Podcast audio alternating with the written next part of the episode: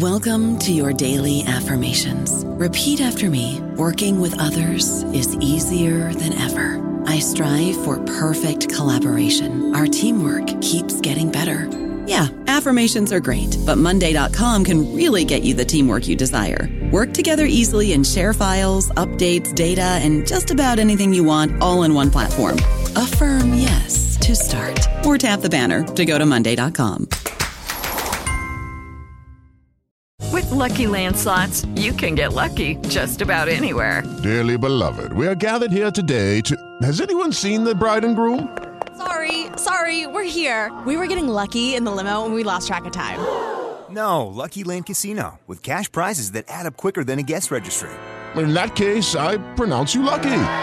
Play for free at LuckyLandSlots.com. Daily bonuses are waiting. No purchase necessary. Void where prohibited by law. 18 plus. Terms and conditions apply. See website for details. Hello, everybody. This is Marshall Poe. I'm the editor of the New Books Network, and I'd like to tell you that we have a new and improved website. It has two new features that we think you'll love. One of them is a vastly improved search engine so that when you type in keywords, you'll get a bunch of episodes really quick. The other is the ability to create a listener account. And in that listener account, you can save episodes for later listening. So you can create a kind of listening list. We think these features are neat and we think you'll enjoy them. Please visit the site today.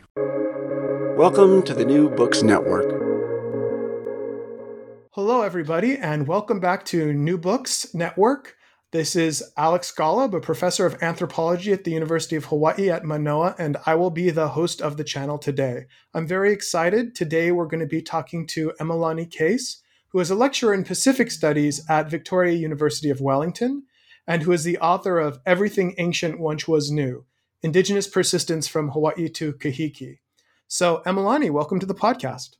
Thank you for having me. It's nice to be here. So, uh, of one of the things we like to do when we start these interviews is just have a little bit of the backstory for the author. Can you tell me a little bit about who you are and how it was that you came to write this book? Sure. Um, aloha mai kakou, just to anyone who might be listening. Um, my name is Emalani Case, and I'm originally from Waimea um, on the big island of Hawaii. Um, but I currently live in Te Whanganuiatara, which is Wellington, Aotearoa, um, otherwise known as New Zealand. Um, how I came to write this book, um, it really it came out of my PhD research. Um, I studied towards a PhD here in New Zealand in Pacific Studies, and I focused on a Hawaiian concept. Um, that concept being kahiki, and Kahiki is where we, as Kanaka Maoli, as Hawaiians, say we came from or our ancestors came from before migrating to Hawaii. And so for years, I just really became obsessed with this concept. I studied it in different points in history. Um, and when I graduated uh, with my PhD, I was given the opportunity to submit my my PhD thesis. We call it a thesis here in New Zealand, but my my PhD dissertation as a manuscript for publication um, to UH Press and I did. So I, I submitted it. Um, it was approved, and I was asked to make some revisions. Um, and it was during the revision process that I actually rewrote most of it. Um, so the book came about from my PhD research, but was very much inspired by, or the rewrite was inspired by um, different indigenous movements that um, really ignited and, and gained in momentum in 2019. Mm. And, you know, I think of that Pacific Studies at Wellington as being a very, very important place for the study of the Pacific. Can you tell me a little bit about what it was like to be there? And you worked with uh, Teresia Teaiwa, is that right? She's a, a person who, you know, maybe um, you could tell us a little bit more what she was like. She passed away, unfortunately, at a young age. What was mm-hmm. it like doing that uh, research there? Oh, it was it, it, was incredible. You know, she was the entire reason I came to Wellington. Um, when I was looking at programs, I knew I wanted to get my PhD in Pacific Studies. Um, as you know, we don't have a PhD Pacific Studies program in Hawaii, so I knew I needed to leave. And I started searching and and had heard such amazing things about the pro- program here in Wellington, and um, had heard that Teresia was its director um, or the program director. And I had read her work and just loved the way she thought. She was such an amazing critical thinker. And um, I just thought, wow, if there's anyone I could work with, I would love the opportunity to work with her. And so I applied to the program and thankfully got accepted and she agreed to be my PhD supervisor. So, you know, moving from Hawaii to Aotearoa just really challenged me in ways that I, I couldn't have anticipated. At home in Hawaii, I'm the indigenous person, um, or I'm an indigenous person. Coming here, I maintain my indigenous identity, but I but I now live on land that I'm not indigenous to. And so it really pushed me to kind of rethink my own positionality and constantly challenge my own positionality and think about what it means to be a Pacific person now living in another part of the Pacific. Um, it made me view myself, my people, and and my place and my responsibilities quite differently. So, I think moving here was was so generative for me um, in ways that, again, I, I couldn't have anticipated while I was still living at home. Um, but I do want to say, you know, this book would not have been possible without Teresia Teaiwa um, and her guidance and her mentorship. And I consider it one of the biggest blessings of my life that I was able to come here and spend um, some amazing quality time with her. Um, I graduated in 2015, stayed on for an extra year um, to be a teaching fellow in Pacific Studies, and then she passed um, tragically at the beginning of uh, 2017 or in the early part of 2017. Yeah, that was a tremendous blow to the community of pretty much everyone who has um, studied the Pacific. Uh, I, I, remember hearing the news about when she passed away. Mm-hmm. Uh, I think a lot of people remember where they were. You know, it, it, it's uh, yeah. Can you tell mm-hmm. us, for since so many people have memories of her, what was she like as a person? What, what, what, when we think about what we can do to to sort of emulate her as teachers mm-hmm. ourselves, or as learners ourselves. What was she like as a person? Oh, she was uh, she was incredible. She was warm. She was kind. She was funny. Um, she was intense. I mm. often tell people I have a um, have memories of sitting in supervision meetings with her where I would share some of my ideas and she listened very loudly. And what I mean by that is she would always sigh and kind of hum. And if she really agreed with you, you knew she agreed with you because she would go, mmm, mmm. And it was really loud. Um, and I remember writing this reflection after she passed about how people, after you spend a, a great deal of time with Teresia, everyone else seems a bit too quiet. And I loved mm. She listened and kind of engaged with life in a in that kind of really audible way. Um, but you know, she when I landed in New Zealand as a you know fresh PhD student, she picked me up from the airport. You know, that's the kind of supervisor she was. She just wasn't there to take care of you academically. She was there to be kind of like the big sister auntie that that you you needed. Um, but that not all supervisors or not all teachers are willing to to become and she was that for me she was a teacher she was a guide she was a friend um, I loved her dearly. So yeah, when she passed, that was a big blow. Like you said, I I know exactly where I was. Um, And yeah, she, and and on top of all of that, just to get back to who she was as a teacher, gosh, what I sat in so many classrooms, um, and I had the honor of watching her capture students. You know, she was also a poet, and I feel like she just had this talent to stand there and deliver lectures or to speak to students in this poetic and really profound and powerful way, um, revealing both the beauties and the pains of our region and, and really drawing people into the Pacific with her. So she was just a remarkable woman. Yes, your book begins with a poem, and I, I read that and I thought this is a this is a Teresia Teaiwa connection. Yeah. Yeah. Yeah. Mm, yeah. it does begin with a poem. Um, and yeah, that poem comes out of uh, the movement to protect Mauna Kea, which was one of the inspirations for rewriting the book um, in 2019 when I was supposed to be doing revisions and, and sort of made the crazy decision to to rewrite it. Um, and that poem kind of came before I, I rewrote the book, and so it just seemed to to fit perfectly in in the um, final publication. So tell me about Mauna Kea. For some listeners, they might be familiar with um, the history of the mountain, um, mm-hmm. but maybe you could just give us a little rundown of it and um, what what that role, uh, the role that it played when uh, you were trying to do revisions, and then also living your life in the midst of that moment, which I think, you know, for people who are here in Hawaii, and I think maybe even more broadly, mm-hmm. that was a very powerful moment for people. And I think people felt that they knew that they were at a at an important historical point. Um, mm-hmm. I could be wrong about that, but I got that feeling. Mm, no, definitely.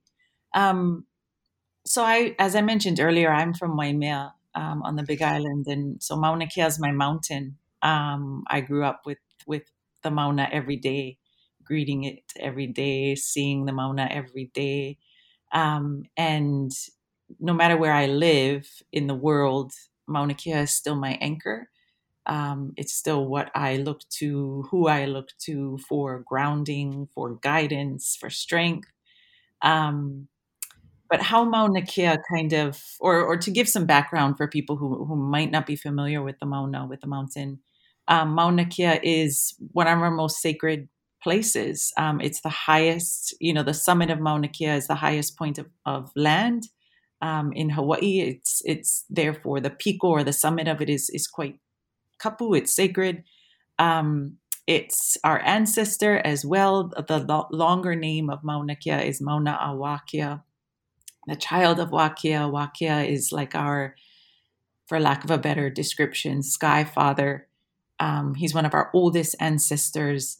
Um, so we we believe ourselves to be, and we and we live our we live um, with the knowing that we are genealogically related to this mountain. And so that's the way I treat it. That's the way I love it. That's the way I protect it as an ancestor. Um, and so in the book, I do talk a bit about one of the current controversies, which is the um, proposal to build a 30 meter telescope on the summit of the mountain. And this isn't something new, even though the movement really gained in a lot of momentum in, in 2019 um, when we saw people um, really ground themselves at the base of the mountain to protect it from from construction, from the construction and uh, of the 30 meter telescope, and to protect it from desecration. The movement to protect Mauna Kea is has been going on for for decades. Really, there are already 13 telescopes on the mountain, and all of them were controversial, and all of them were contested. Um, the, the 30 meter telescope is just the latest proposal, and even that um, has been long going. Um, so it's been over a decade that we've been fighting against this current um, this current project. Um, but to get back to the book and how Mauna Kea really inspired the rewrite of this book, um, in 2019, when I was supposed to be working on minor revisions, um, and one of the editors of the book series that I've published under Indigenous Pacifics, one of the book editors is my dear friend and colleague, um, April Henderson. And she and I just the other week at the book launch were kind of reminiscing and laughing about the fact that I was really just supposed to be doing minor revisions. And I very nervously one day in 2019 asked her if I could rewrite significant portions of it. And thankfully she she trusted me and, and gave me that gave me that permission. Um, but again, to, to get back to Mauna Kea, in 2019, um, as some people may be familiar with, uh, the governor of Hawaii, David Ige, gave the green light for construction to begin on the mountain. Um, and so people back home gathered at the base of Mauna Kea and established a pu'uhonua or a place of safety and refuge for other kia'i or protectors of the mountain to come and stand against the construction and stand in protection of the mountain. I was here in Aotearoa watching um, what was unfolding at home I think about four days, three or four days into that stand, I, I couldn't stay here any longer. And so I jumped on a plane and I flew home to be with my people and to be at the Mauna. And it was that going home um, that really inspired me to then, you know, a couple or a few weeks later, come back to Aotearoa and and and really reground the book in our current social movements. Um, so yeah, that that's sort of how Mauna Kea, Mauna Kea was already part of the the PhD work that I did. I had written about Mauna Kea a bit, especially in the introduction of my PhD thesis.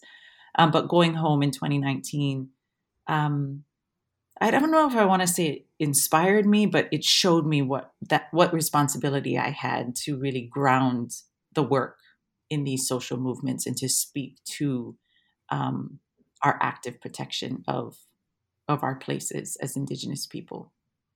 Mm.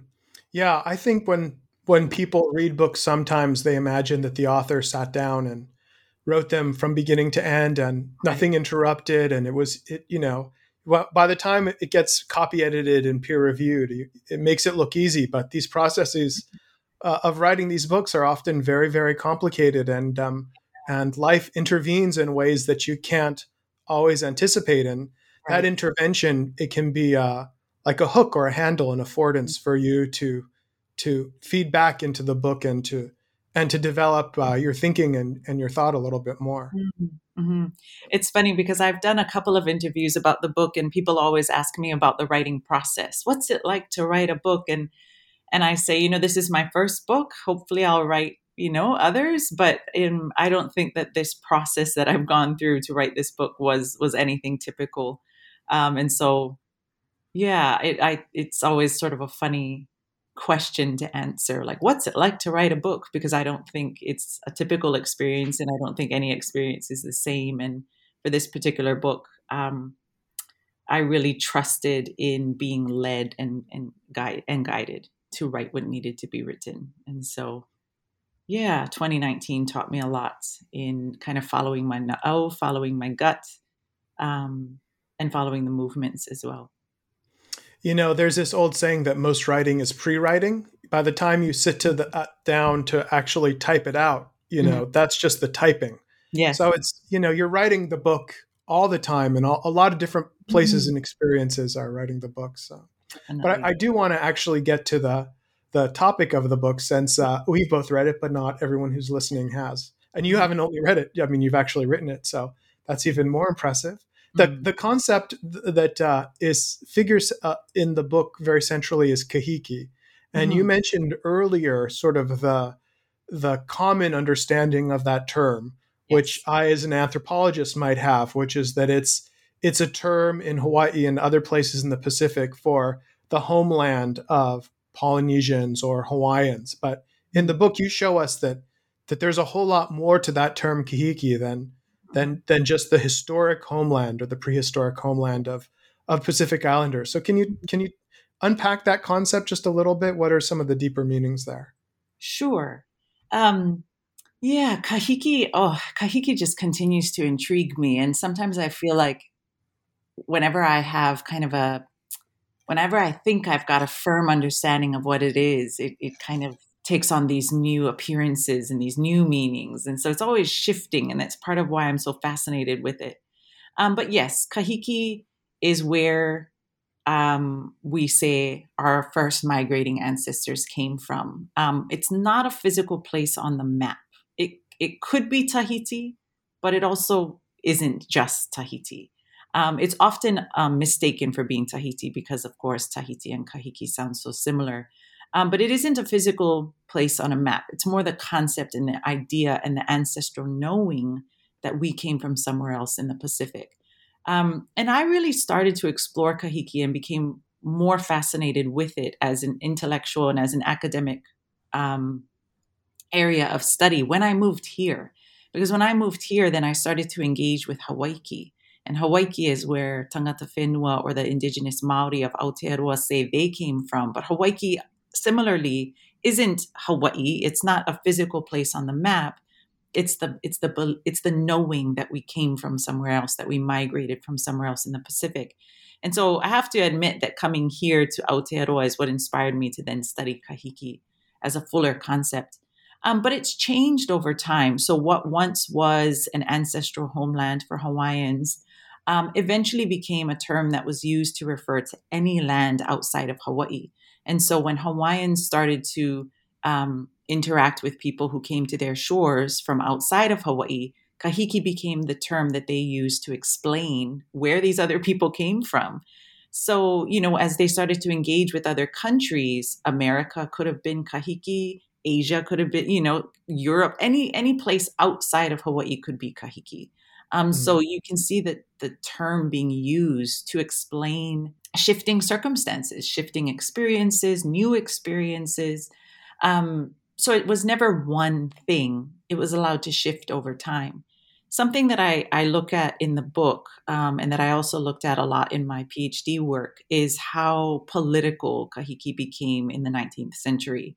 Um, and for this part of my research, I did dig into um, Hawaiian language newspapers that were be- being published in the 1800s and the early 1900s, um, where writers were really engaging in these very robust debates and conversations about nationalism, about whether or not Hawaii should be part of America or not.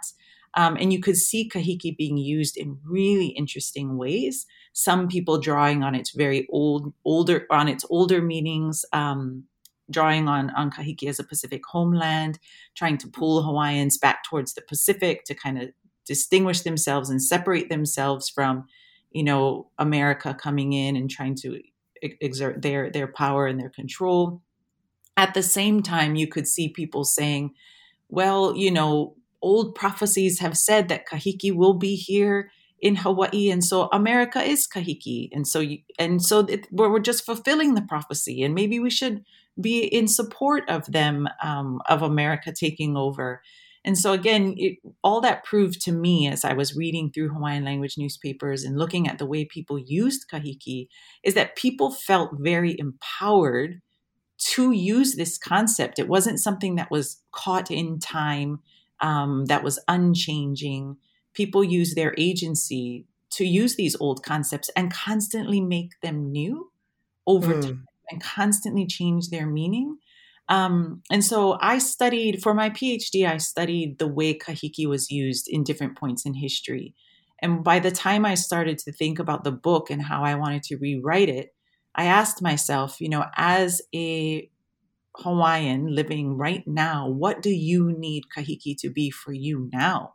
How can you honor the work of your ancestors who maintained memories of kahiki in their songs and their chants and their proverbs, etc., and then the work of your your other ancestors who wrote in the Hawaiian language newspapers and, and, and played with its meaning and used and stretched its meanings um, to continually explain themselves to themselves how can you follow in their footsteps and and continue to add on to kahiki and give it new meaning and give it new relevance for today and so that's what i did in the book and i i actually frame kahiki as a sanctuary as a place that we can continually visit in thought in memory in spirit um, when we feel we need places of refuge or places of, of safety, but also when we feel like we need to go to a place, whether it's intellectually, spiritually, emotionally, culturally, etc., to really reflect um,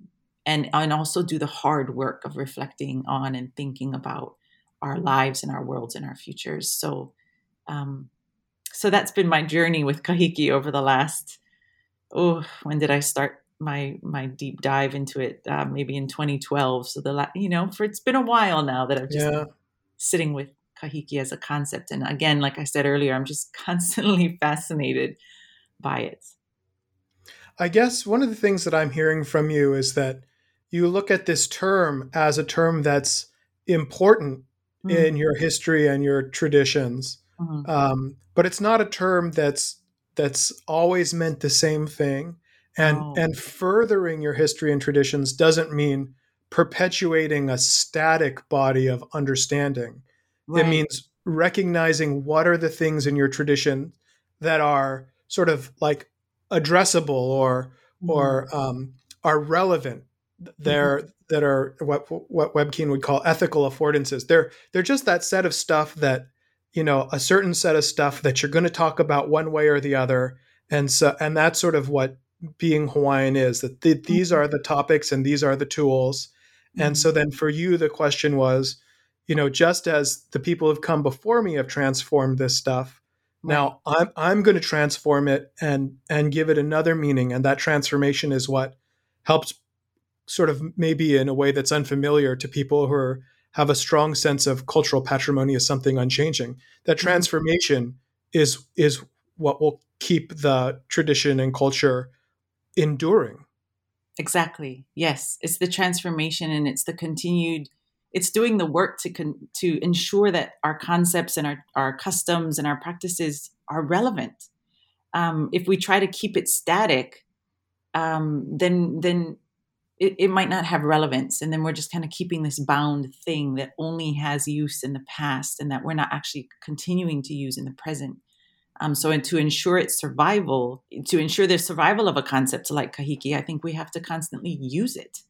Um, and that's what I love about looking back at the past is that when I say my ancestors, I'm looking at ancestors over generations, and in each generation, and in, in, each year, even each person is is using this concept in slightly different ways, and I think that's what makes it so incredible. Um, so we have the permission there and the opportunity to do the same. And you know, you are one uh, person, and you're in a sort of a social field when it comes to Hawaiian culture, and you have one take on Hawaiian culture, but there are other people, I think, for instance, people who would look at Mauna Kea and say, you know, um, well, these people are using all of these terms and these ideas in, in new ways, and therefore they're not actively perpetuating Hawaiian culture.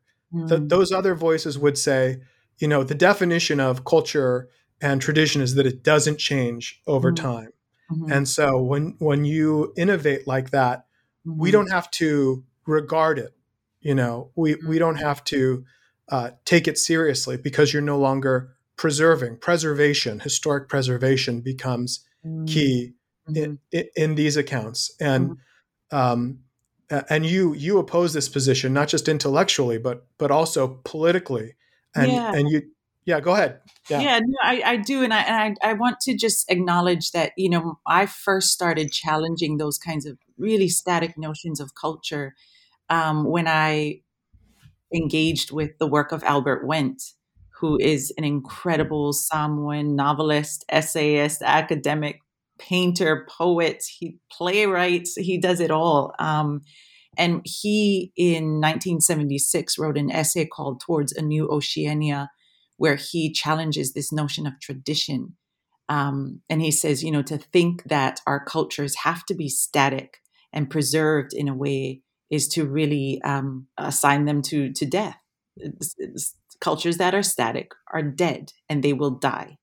Um, and he says in his in his essay, the only valid culture worth having is the one being lived out right now.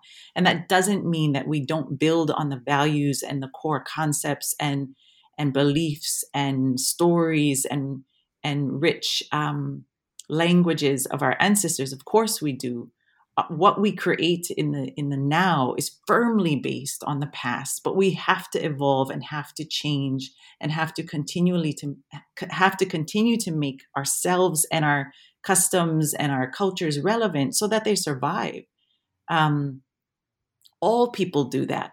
All people have to do that. All cultures have to evolve to survive. And so i, I remember engaging with his work as a you know as a bachelor's student in maybe my second year at university um, and really being challenged by it because i had grown up to believe that yes you have to do things in a certain way in order to maintain your culture and it's all about preservation it's all about um, tradition.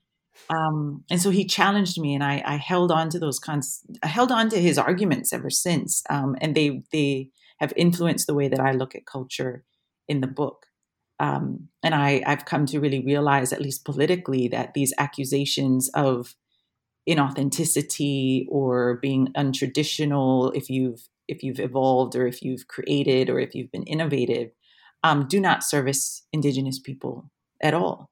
Um, they expect us to be one way. You know, anybody who accuses of, us of being inauthentic um, or fake Hawaiians or whatever um, are you know those people are assuming us to be one way and that is stuck in the past that they've created and that they've imagined for us. So um, but again you know looking back at the hawaiian language newspapers looking back at the, these rich histories of change and innovation that we have we see that change has always been part of our culture. It's part of all cultures. Um, and it, it's the heritage that I, I like to highlight and build on in my own work. Yeah, you you have this wonderful line in the book where you say they're not allowing us to grow old. Mm.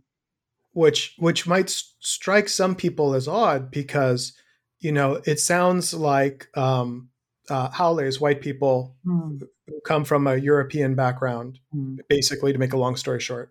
Um, seem to be, you know, very, very interested in old Hawaii or Hawaiian culture as old. So, what does that mean when you're saying they're not letting us grow old? Isn't that what they're insisting on, that you be old? How is Right. being old different from growing old?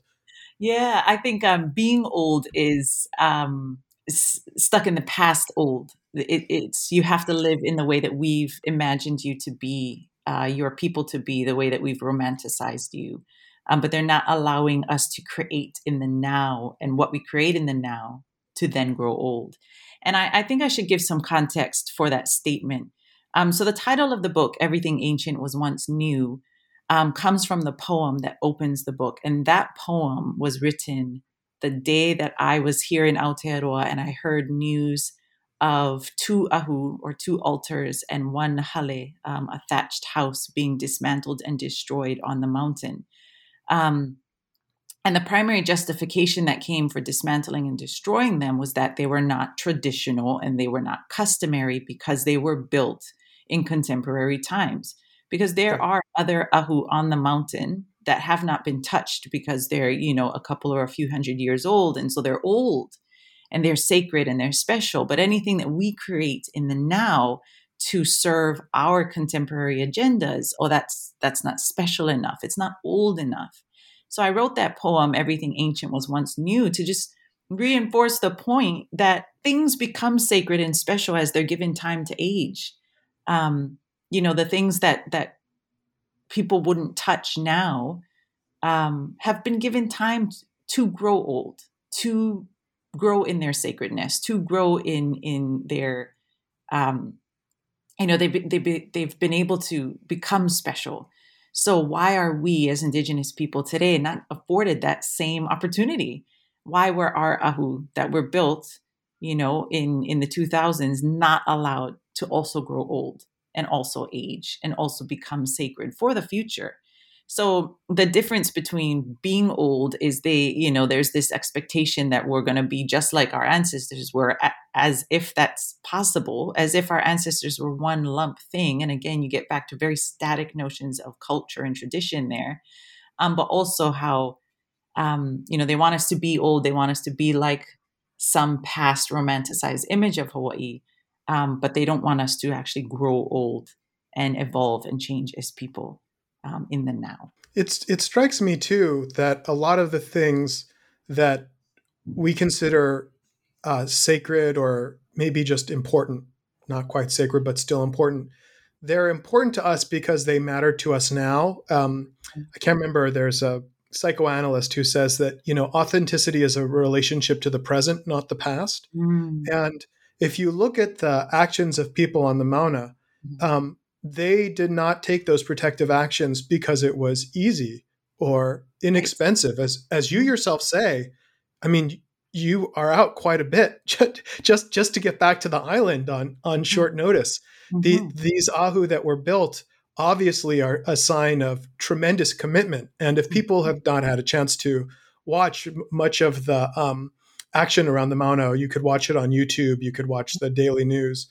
You know, people were um, chaining themselves to things, and uh, you know, they. You could see that there was a profound existential commitment Mhm. that in the present that that people felt and i think that Right. it's important when you start thinking about what matters for people Mhm. as as a collective or even just as a person you have to look at how much they care about something in in the present and and how how that makes it important Mm, exactly.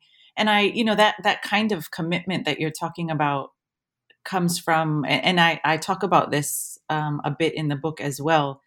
Um, that for me is a demonstration of what we call aloha aina. Um, and if you've if you're familiar with the movement to protect Mauna Kea, you would have heard that phrase, or you may be familiar with it yourself. But the way I often explain aloha aina is aloha means love. Um, you know, it's also a common greeting. Um, and aina means land.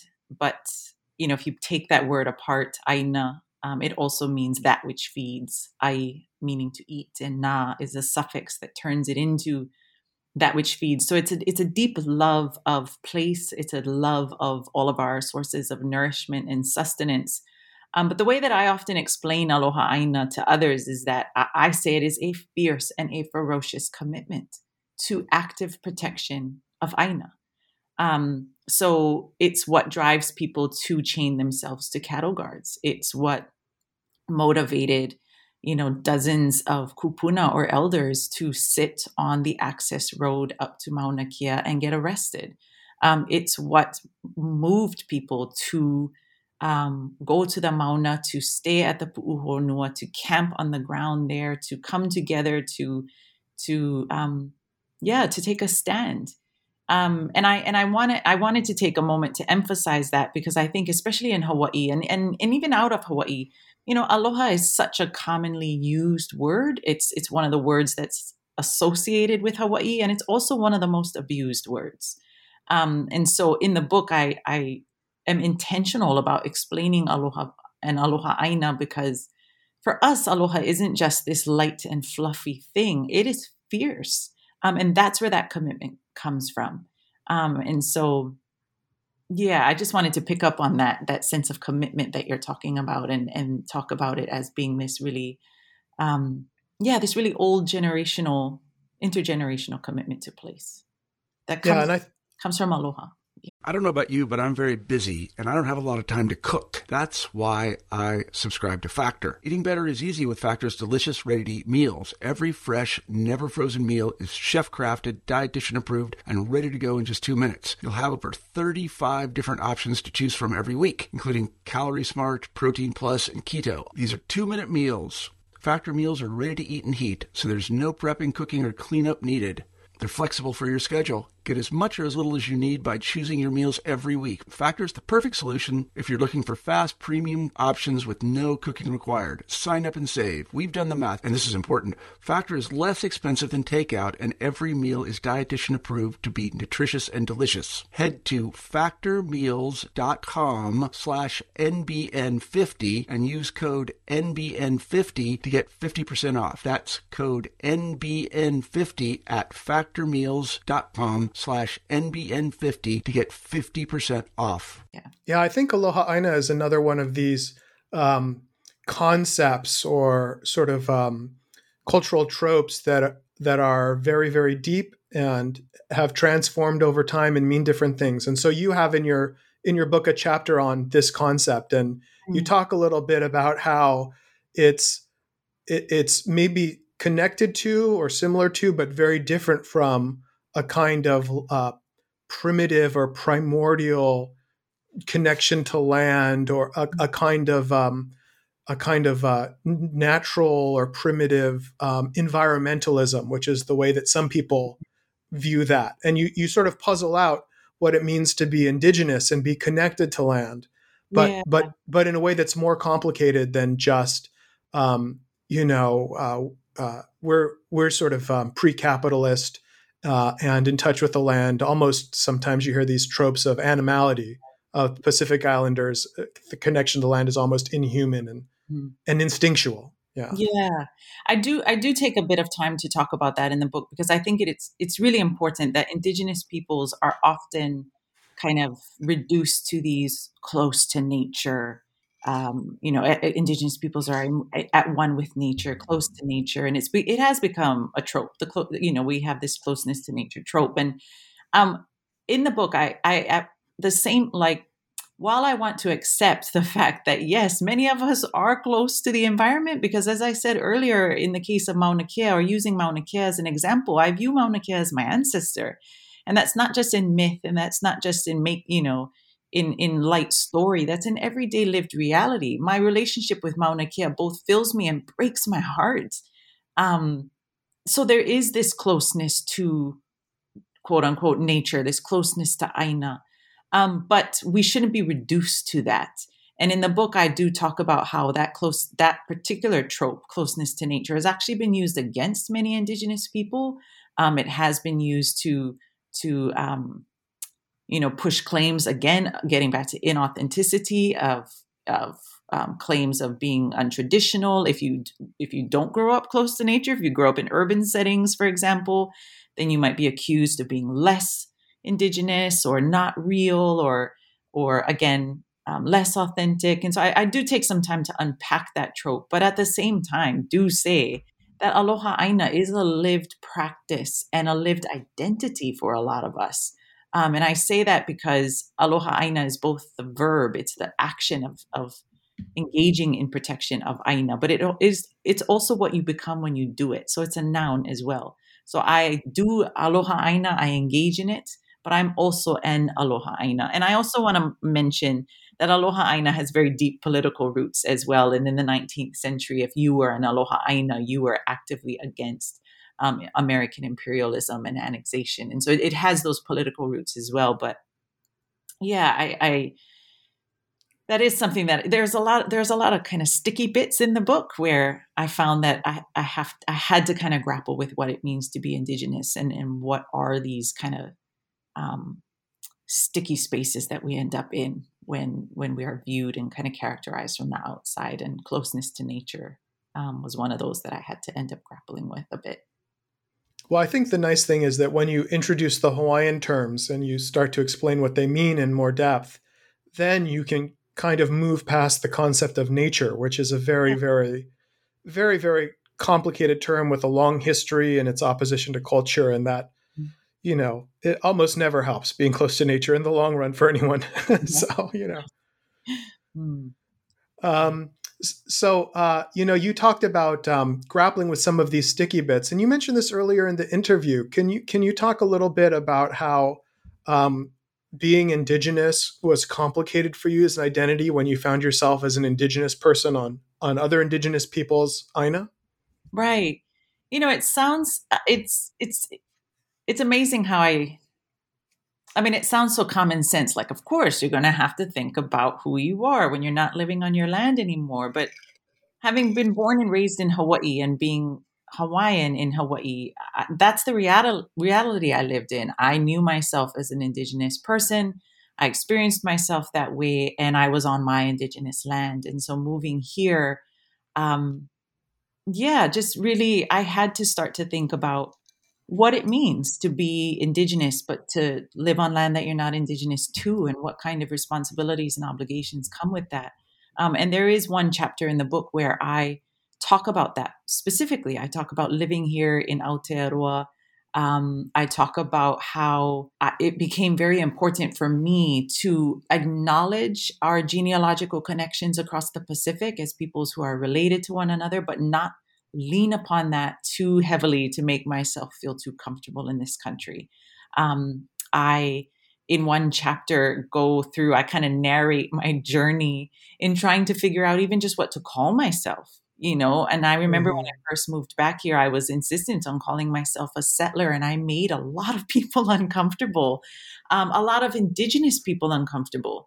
You know, I have one Maori friend who was just like, no, don't don't call yourself that because we don't see you that way and we're related and um but i didn't want to you know become part of the problem and kind of stake any kind of claim to this place or any kind of um, belonging.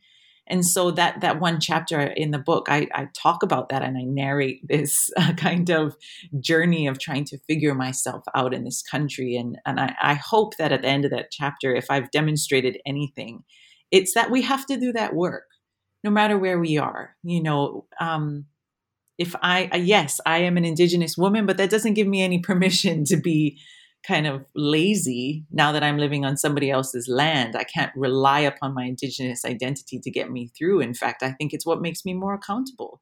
It's what make it what it's what pushes me to do more of the work to figure out how to stand in solidarity with the indigenous people here how to support them but also not get in the way um, so yeah, I, I people often ask, you know, what what are the biggest things you've learned in in moving to Aotearoa and now living here? And and honestly, it's been that. It's it's been those kinds of things, like really thinking about indigeneity, what it means, what it means when you're living on someone else's land. Um, yeah, th- those questions have been so challenging for me, but have been the questions that I think I've grown from the most and that I continue to grow from as I continue to navigate my place here um, as my relationship with this place deepens. Yeah, I mean, as you point out so eloquently there, you know, life can be very, very complicated. And mm-hmm. there are always simple answers to the question mm-hmm. how should I live and what is my responsibility to this place? On the one hand, You could say, oh, well, I'm indigenous, they're indigenous. It'll be a love fest. It's very Yeah. straightforward. Mhm. On the other hand, you could take the position that uh, I think you are maybe arguing against in this chapter. You can let me know, you know, which I would associate with like the work of Patrick Wolfe or others who, you know, would say if you're not indigenous, then you're a settler and Yeah. you're part of the problem. You're part of a logic of elimination. Mhm. And the strength of that work is that it really challenges you, but it's also a very binary vision. It's it's just as binary as the we have no problems because we're both indigenous. Yes. And I kind of felt like in that chapter you were trying to locate yourself uh, somewhere in between those two.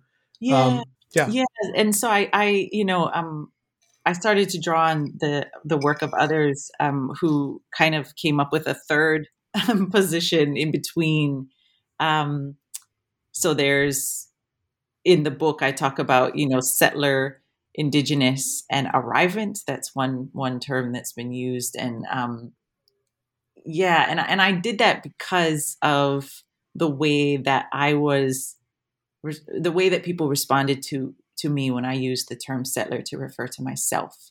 Um, and I realized that settler didn't um, account for the many complex ways that people arrive to place. Um, that there are people who didn't come here with the with the um, goal to erase and displace. Yes, their being here is part of the structural fact of settler colonialism, but they didn't come here under the same conditions.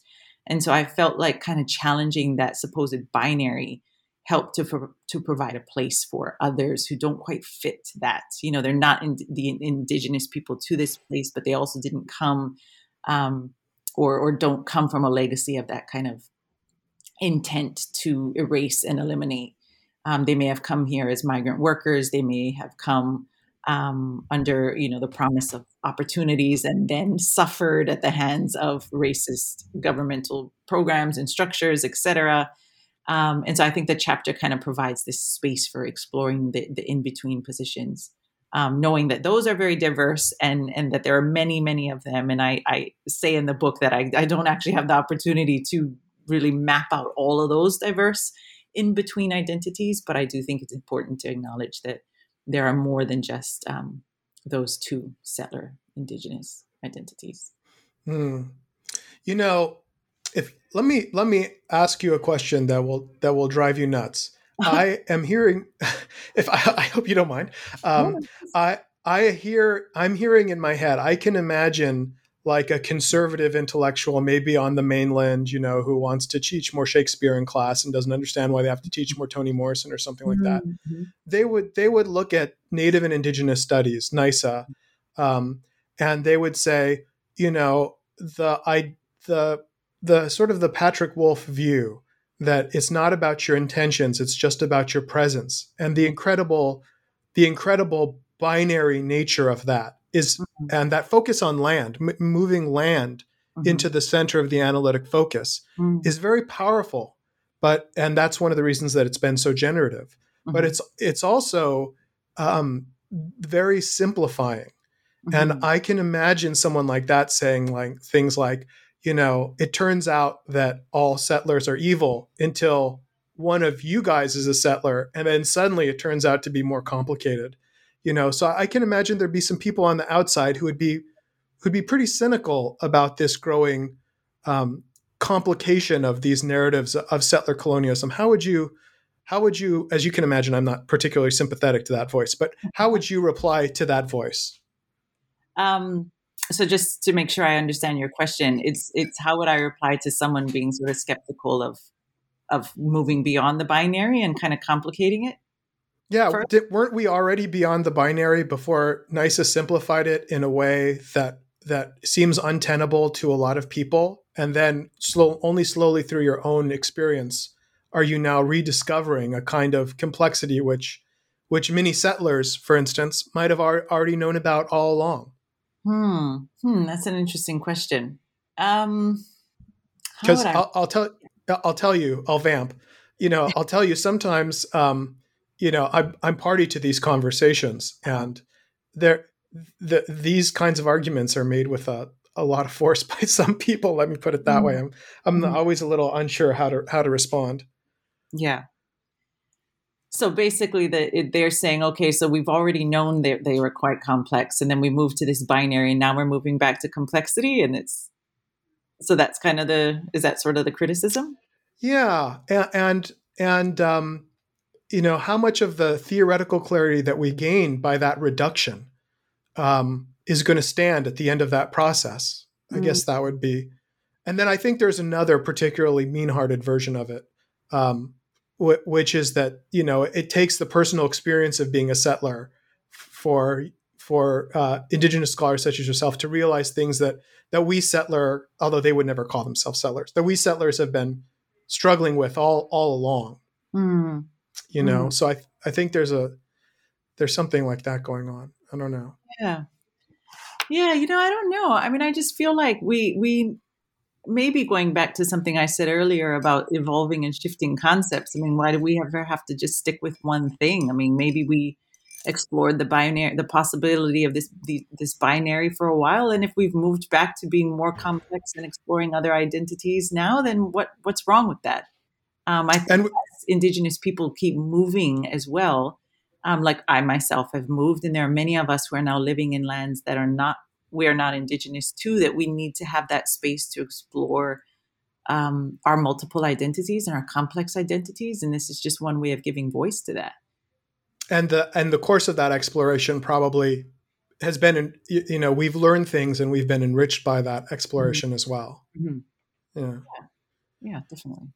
Maybe this feeds back into your discussion of um, Kahiki, mm-hmm. uh, which you mentioned earlier. You know, Kahiki was originally um, an origin point, or mm-hmm. you know, maybe not a geographical one, but a, a, origin point. But then for you, Kahiki is also, um, in terms of how you've been enriched, sort of a state of mind or a, yeah. a way of being. It's no longer mm-hmm. a physical location on the map. It's a mm-hmm it's a valuable sort of mode of experience. That to me seemed really new and interesting. Can you continue tell me what that what what what is going on with that?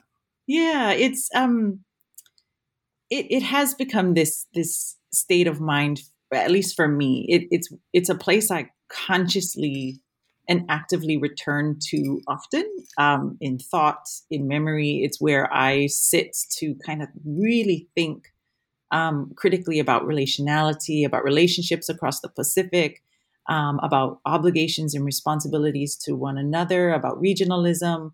Um, so no, uh, you know those those ideas may not have been part of what Kahiki was was initially, but they are part of it now, um, at least for me. And I see so much potential in using the term and the concept for the for thinking through those things.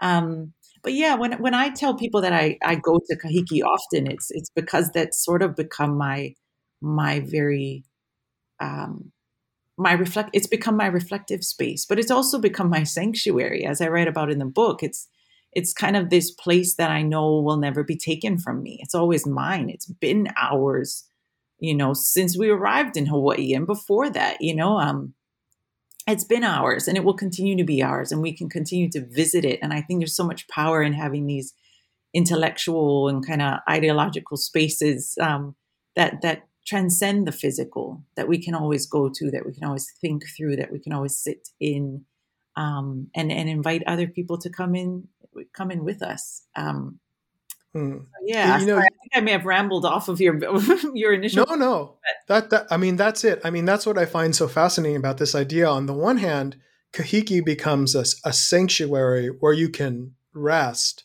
yes. or contemplate. But then hmm. for you, it's also simultaneously a, a place of struggle or uh, yeah. uncomfortable tension. And I thought that the hmm.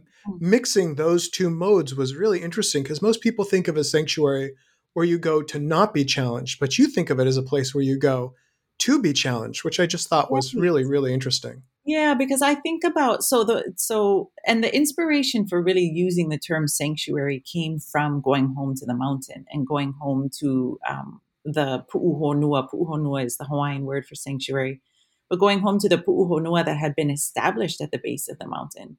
Um, and pu'uhonua were places of refuge. You know, in in um, prior to European contact. You know, if people broke a tapu or a or a law, and they made it to a a pu'uhonua, they could be safe, you know, from from punishment. But it wasn't that they just got the, to the pu'uhonua and then had a relaxing vacation. You had to kind of do the work, you know, to before reintegrating back into society. And so I do view sanctuaries not just as these places of rest and re, you know recuperation and, and rejuvenation, but also the place where you do the hard work because you're not supposed to live in the sanctuary, right? They're not supposed to be permanent places of residence. I mean, especially thinking about Kahiki as a non physical space. I'm not supposed to be there all the time, but it is the place I need to go when when I might need some comfort and when I might need some rest, but also when I need to be challenging myself, when I need to be critical of myself, um, when I need to do some hard thinking and some hard work. Um, and that for me yeah, just really adds layers to to the word sanctuary and to what we think sanctuaries can and, and perhaps should be for us. Right. It's not part of a church. It's oh. a pu'uhonua, which yeah. is a place where you think about what you're going to do when you leave it. Right. Exactly. Yeah. yeah. And how you're going to be better when you leave it. Yeah. Ah, it's fascinating. It's absolutely mm-hmm. fascinating. Thanks. Um, well, if I could just I, I, just feel like there's one more thing before I let you go here. Mm-hmm. Um, you know, in the um, penultimate chapter, you talk about um, unsettling the settler and Captain Cook. And um, it's been a while since I read the book, and we've had to a chance to arrange the interview because of COVID. But mm-hmm. if I remember correctly, you talk about the the the um, dismembering of Cook's body as a model of the kind of scholarship that you want to do. I thought that that was I thought that was absolutely fascinating and probably, uh, you know, we should definitely get that out on the table, especially because, you know, on the one hand, people, I, I, I thought maybe I shouldn't ask about this because if I did, then we'd have to talk about Captain Cook. And yeah. there's been quite a lot written on him. Yeah. but on the other hand, you know, Cook uh, mm. and reactions to Cook have been uh, really um, uh, connective and generative of relationships between Maori and Hawaiian people. I think Lilikala somewhere says, um, you know, you know, you guys met him, but we're the ones who got him. Yeah. So, could you tell me a little bit what is that unsettling the settler and that that model of um, yeah. dismembering? Tell, go, you know, go there. Tell tell yeah, me a little bit about that. I will. Um, so actually, I, I, should say that chapter was really inspired by, or that chapter came out of um, a commemorative event that took place here in um, in Aotearoa in 2019, and that was um, called Tuia 250 and or the short name for it I think it was Tuia Encounters 250 but Tuia 250 was the short name for it and it was the New Zealand government's way of commemorating um, Captain James Cook Chap, uh, Captain Cook's um, invasion of New Zealand 250 years prior in 1769 um, and so I found myself in a lot of conversations about Cook um, and invited to speak on a few panels and do a few talks about Captain Cook um, and I just have to give a bit of a shout out to to Tina Ngata, who's just such a fierce and amazing um, intellectual and activist here in, in Aotearoa, who invited me to do some talks with her and um, and a lot of other people who I did a lot of work with in 2019. But so in doing those talks about Captain Cook, I started to really dig into um, the, end of his life, if we're being honest, in Hawaii.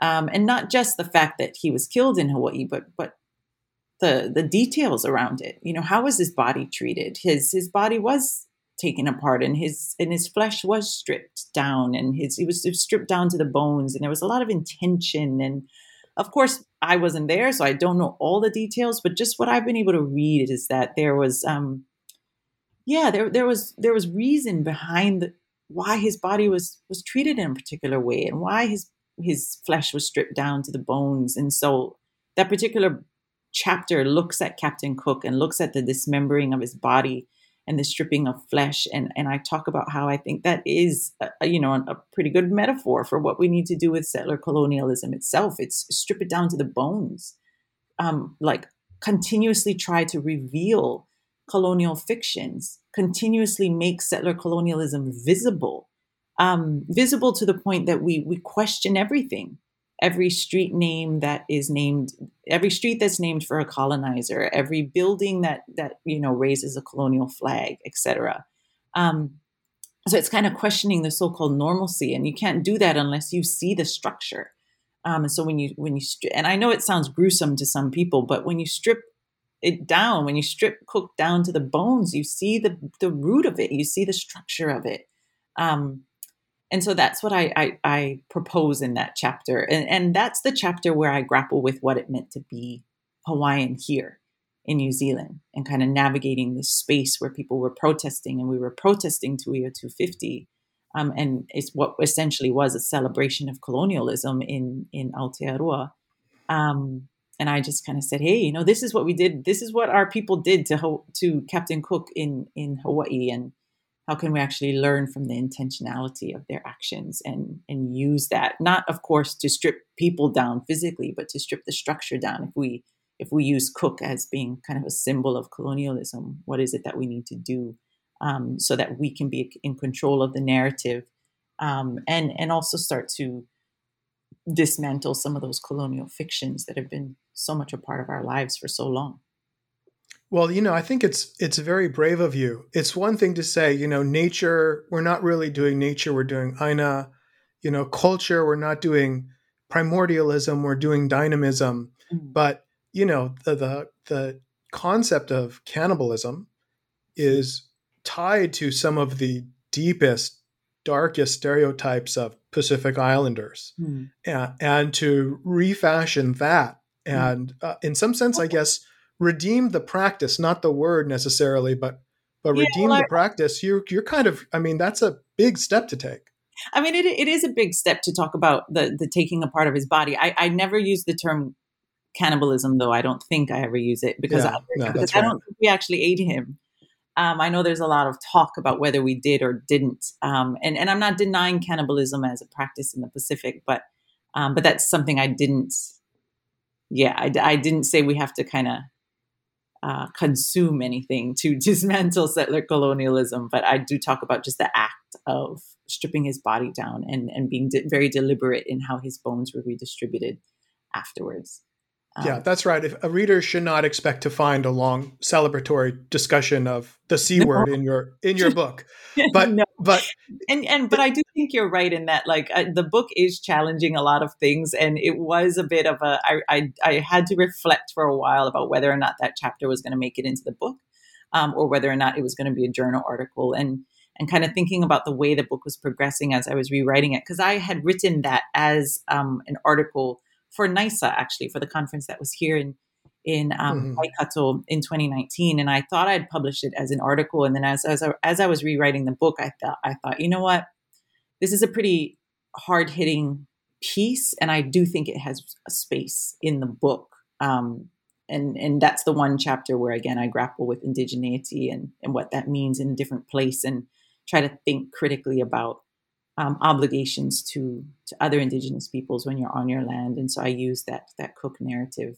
um, to kind of talk about that and what the work is that we have to do whether we're at home or or somewhere else well and i think changing the metaphor from one of consumption to one of dismemberment or mm-hmm. revelation mm-hmm. is is is really useful and it it offers a reorientation mm. and a, a, metaphorical and a poetic space to imagine new forms of scholarly activity. Mm. You know, and I, I think maybe there's there's value in that.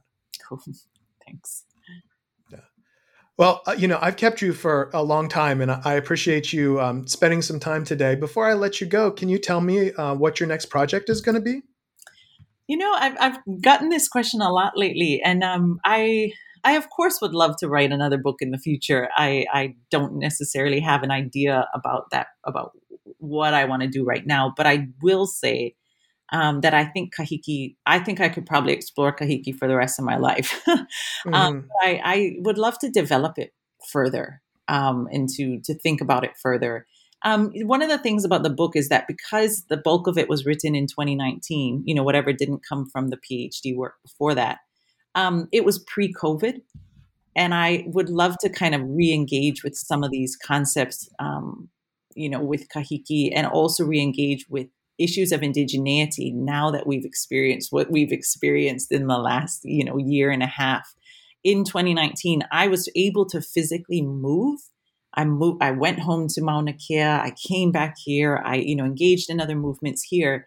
And there's something to be said about our physical groundedness and the inability to move and how that challenges indigeneity in other in other ways. Um, so I don't really have a specific project, but I do know that I, I want to continue to explore these ideas, um, to continue to think about indigeneity, to also further develop kahiki. Um, something that I didn't quite talk about in the book uh, was the long history of militarism in Hawaii, and I've done um, a bit of work on that. Um, you know, after the book was written, and so just kind of thinking about directions for future work more intentional. Um, I probably engage much more intentionally with militarism. I mean, of course, it's in the book, but it's not a huge topic. Um, and then continue to just kind of explore these other these other issues. But we'll see. We'll see where what what the future um, holds and and what ideas kind of come and need to be written. Well, you know, it sounds like those would all make great projects, uh, and so I look forward to reading them and and hearing you speak on them in the future. Thank you. Mm-hmm. So Emalani Case was our guest today. She's the author of Everything Ancient Once Was New, Indigenous Persistence from Hawaii to Kahiki. Thanks again for being on the podcast today. Thank you so much for having me. This has been an episode of the New Books Network. Please go ahead and subscribe. Look us up on the web. Find us on Twitter, social media, uh, to find more New Books content. And until next time, take care.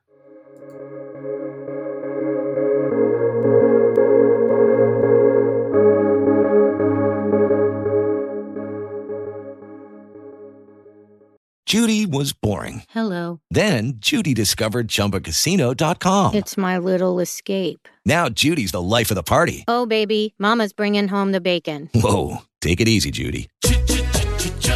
The Chumba life is for everybody. So go to ChumbaCasino.com and play over 100 casino style games. Join today and play for free for your chance to redeem some serious prizes. ChumbaCasino.com. No purchase necessary. Void where prohibited by law. 18 plus terms and conditions apply. See website for details.